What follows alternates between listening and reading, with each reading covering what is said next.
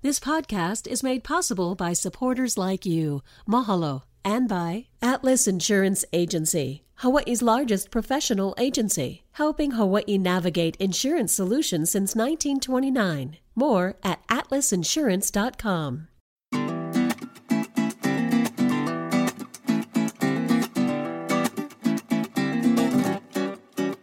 Aloha mai kako. Welcome to a new episode of What School You Went, where we start every conversation with that question.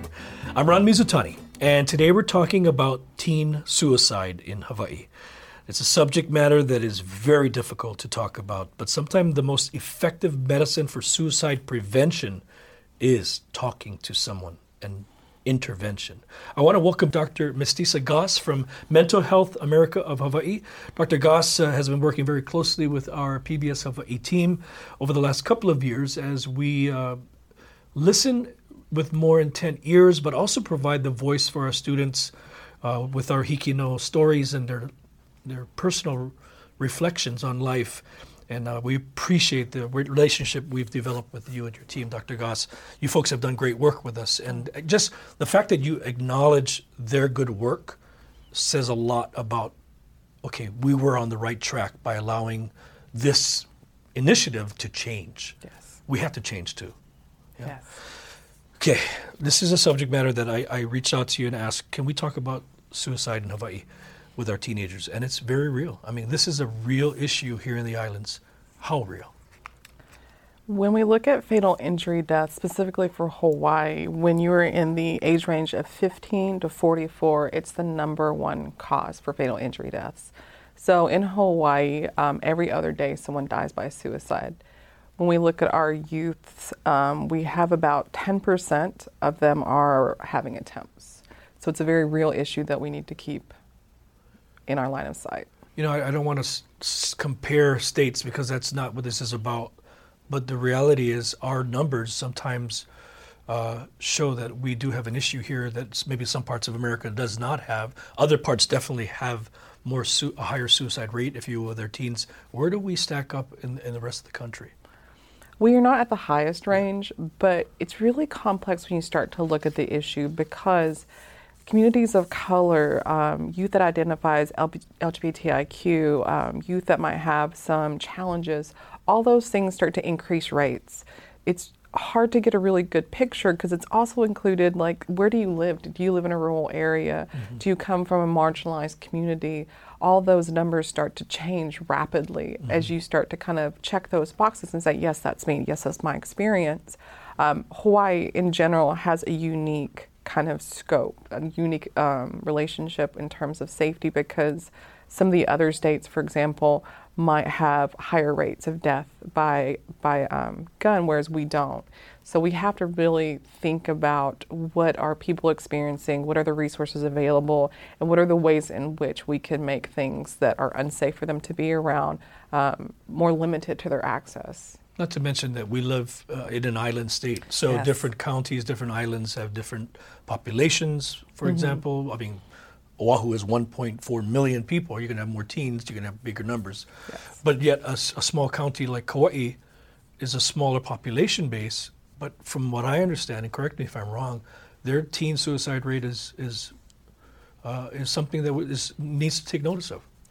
The connectedness in Hawaii, I think, is part of the uniqueness and the fact that, like, that was what I was always told. Like, oh, you're going to meet people and it's going to be so and so's brothers, uh, cousins, uncle. Like, everyone knows everyone. But the problem with that, you know, that's a beautiful protective factor. But the difficulty is that that means when we do lose someone to suicide, the impact is great. And when we start to look at the neighbor islands, we start to say, oh, but their numbers aren't as large when you look at Hawaii's. But you do, you take into consideration population and impact. Because when you have such a tiny community, so many people are really affected. And then if you have more than one, it, the ripple effect is, is large. And just as uh, devastating as those who attempt to commit suicide, um, dare I say, not successful, but that attempt to make kill yourself mm-hmm. as a mm-hmm. young teen can be damaging uh, for the rest of your life, is it not? I think what happens when, you know, when a youth attempts is that it breaks through that original taboo. So many of us have a taboo about that behavior. And when you have an attempt or you have a family member, for example, who has died by suicide, that taboo is not as strong. And so it does increase the likelihood that in the future you might, again, you know, participate in unsafe behaviors. And we have to make sure that what happens after that is that they get the support and the skills that they need. Because something is happening in their environment, something is happening either like physiologically or emotionally for them that makes them feel unsafe. And we always want to tell people that, you know, sometimes when you have someone who attempts, it's not because they they don't want to live, it's because they don't want to hurt. And that's a really big difference because if you can tell them there are ways to hurt less, there are ways to heal more, then that gets them invested in their own healing process. Well, the sad reality, though, I'm going to even back it up further, is mm-hmm. many teens make a suicide plan. Uh, yes. That they, they, they have, and this is alarming to me too. I didn't even understand that, that, but they have a plan that they plan on executing and they plan on, at the end of the day, ending their life. So that plan and that part of the process in their brains, how do you recognize that that's even going on? If you have concerns about a youth in your life, you would need to look at kind of like the different levels and i think that you're pointing that out really really like significantly here is that there could be just thoughts that are happening and you might see that being kind of mentioned in social media or they're kind of loosely saying them out loud saying things like i don't want to wake up tomorrow that those are all red flags. If you're thinking, oh, that's just attention-seeking behavior, uh, we kind of want to change that up and say, no, it's attention needing. They need attention. Give them the attention and start asking really important questions. Mm-hmm. Like, are you thinking about suicide? If they say yes, do you have a plan? How immediate is that plan?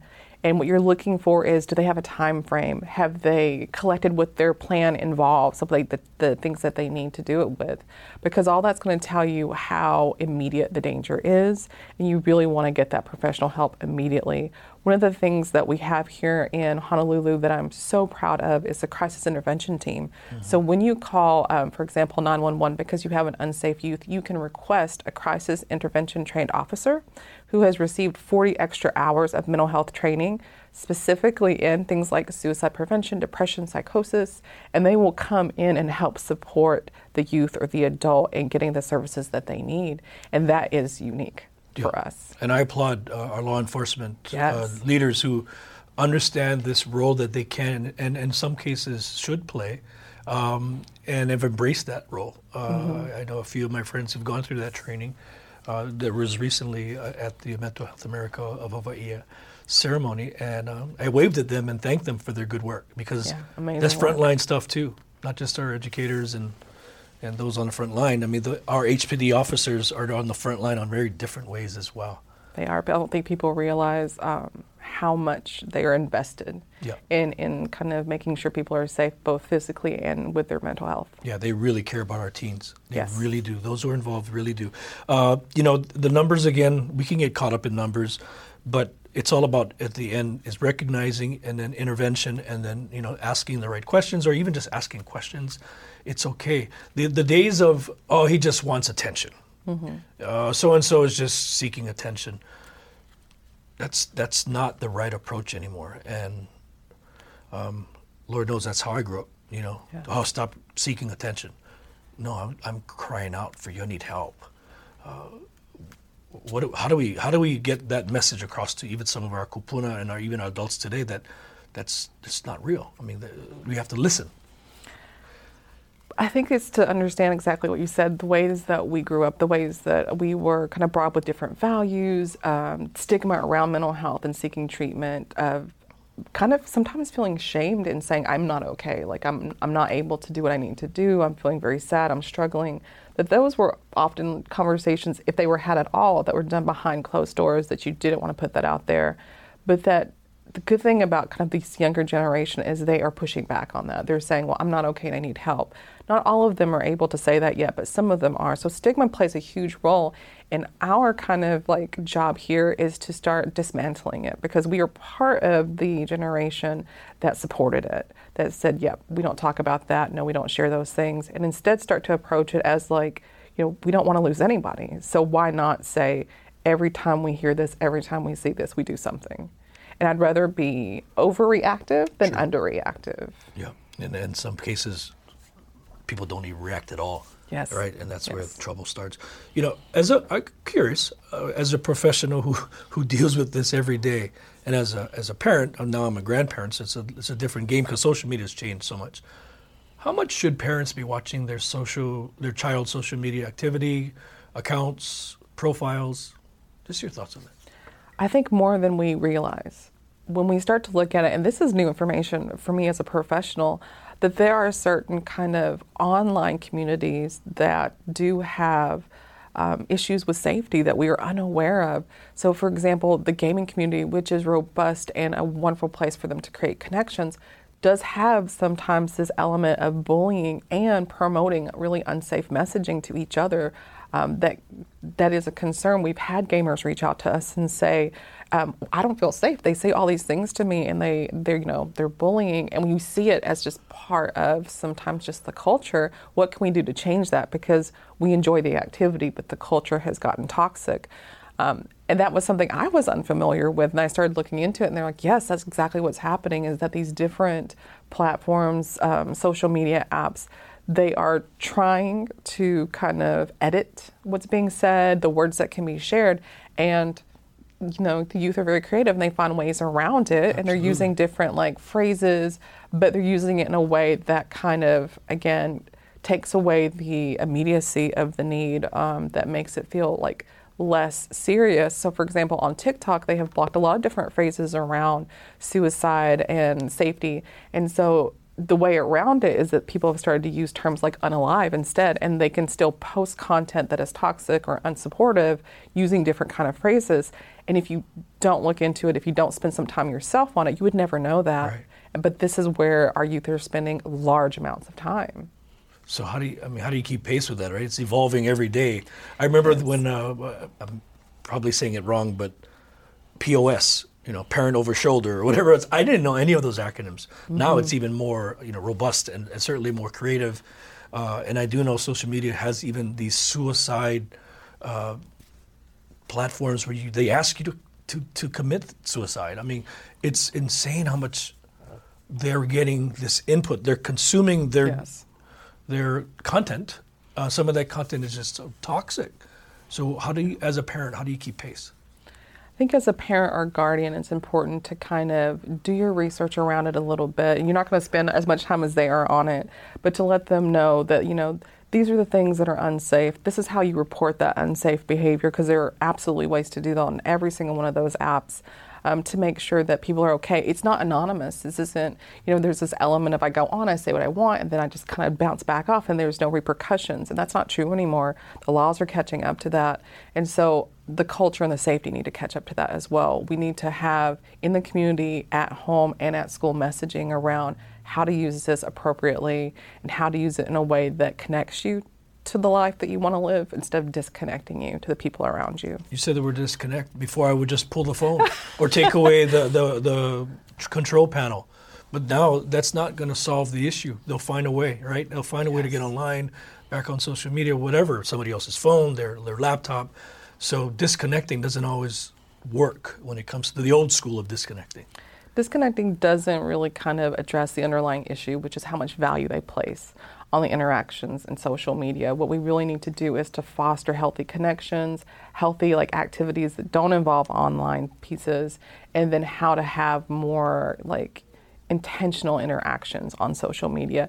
We always give that spiel like these are the best of the photos. This is the brand people are creating, um, and they're on one level really aware of that and on another level they're inundated with it for hours so how do you keep that kind of wall there to say yeah that's not actual reality when that's all you're inundated with for hours. Mm. At some point you start to absorb it yourself. I heard recently a very young teen say that's not my brand. And i just laughed and was like what? What do you mean that's not your brand? Like who talks like that?